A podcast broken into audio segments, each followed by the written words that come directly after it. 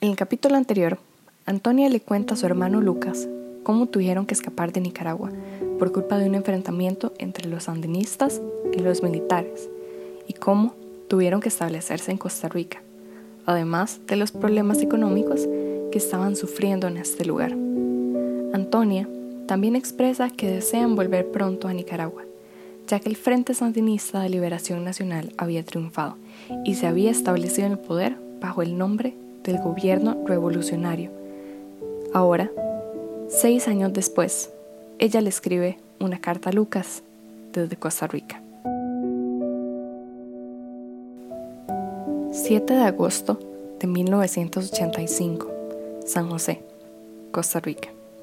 Lucas, estamos de vuelta en Costa Rica, pero déjeme ponerle al corriente de las cosas primero.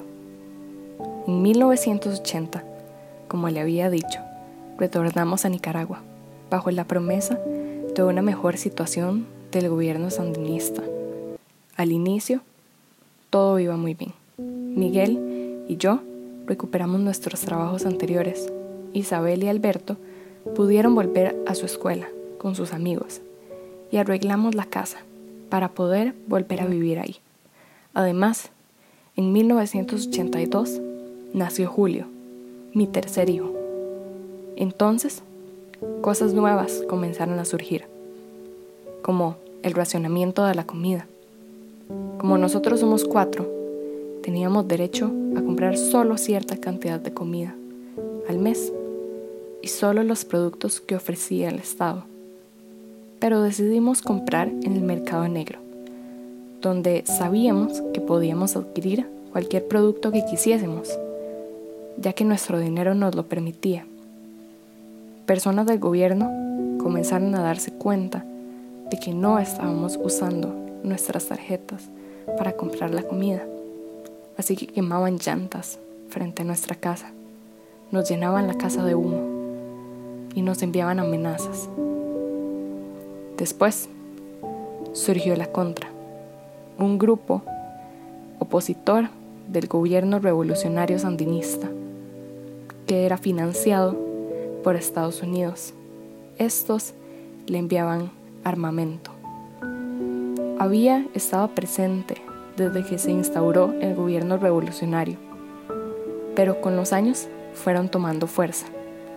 Comenzaron a tomar prisioneros de guerra, hicieron ejecuciones, saqueos y habían envenenado cosechas, además de violaciones y asesinatos arbitrarios sin piedad.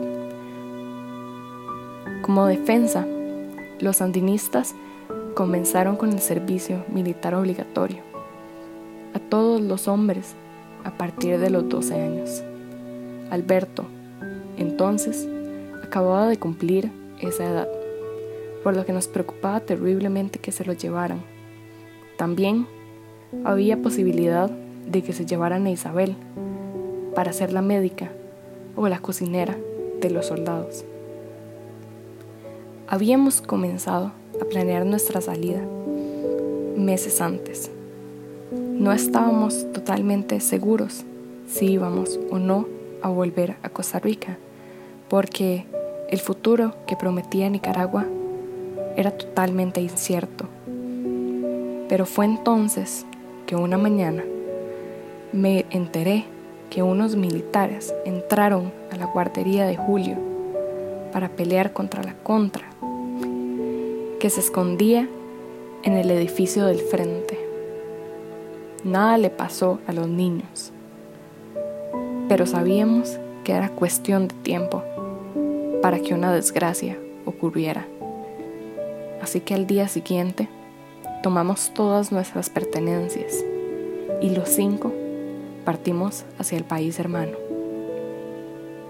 De eso, ya un año. Nos hemos establecido en San José, bajo la condición de refugiados, y pronto tramitaremos para ser residentes.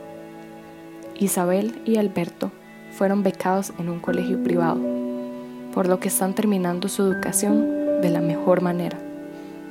Por mucho tiempo estuvimos muy mal en el tema económico especialmente. Pero con ayuda de Dolores pusimos una panadería en la casa y estamos saliendo adelante así. Al menos hasta que Miguel y yo consigamos otro trabajo. Sabemos que Nicaragua no nos promete la mejor situación, que ahí estábamos mejor económicamente, que estábamos en una situación estable, es verdad, y que siempre extrañaré Nicaragua, porque es mi tierra, pero la seguridad y la paz de mi familia no la cambio por nada. Espero verte pronto, hermano, y poder visitarte en la Nicaragua en que crecimos. Atentamente, Antonia.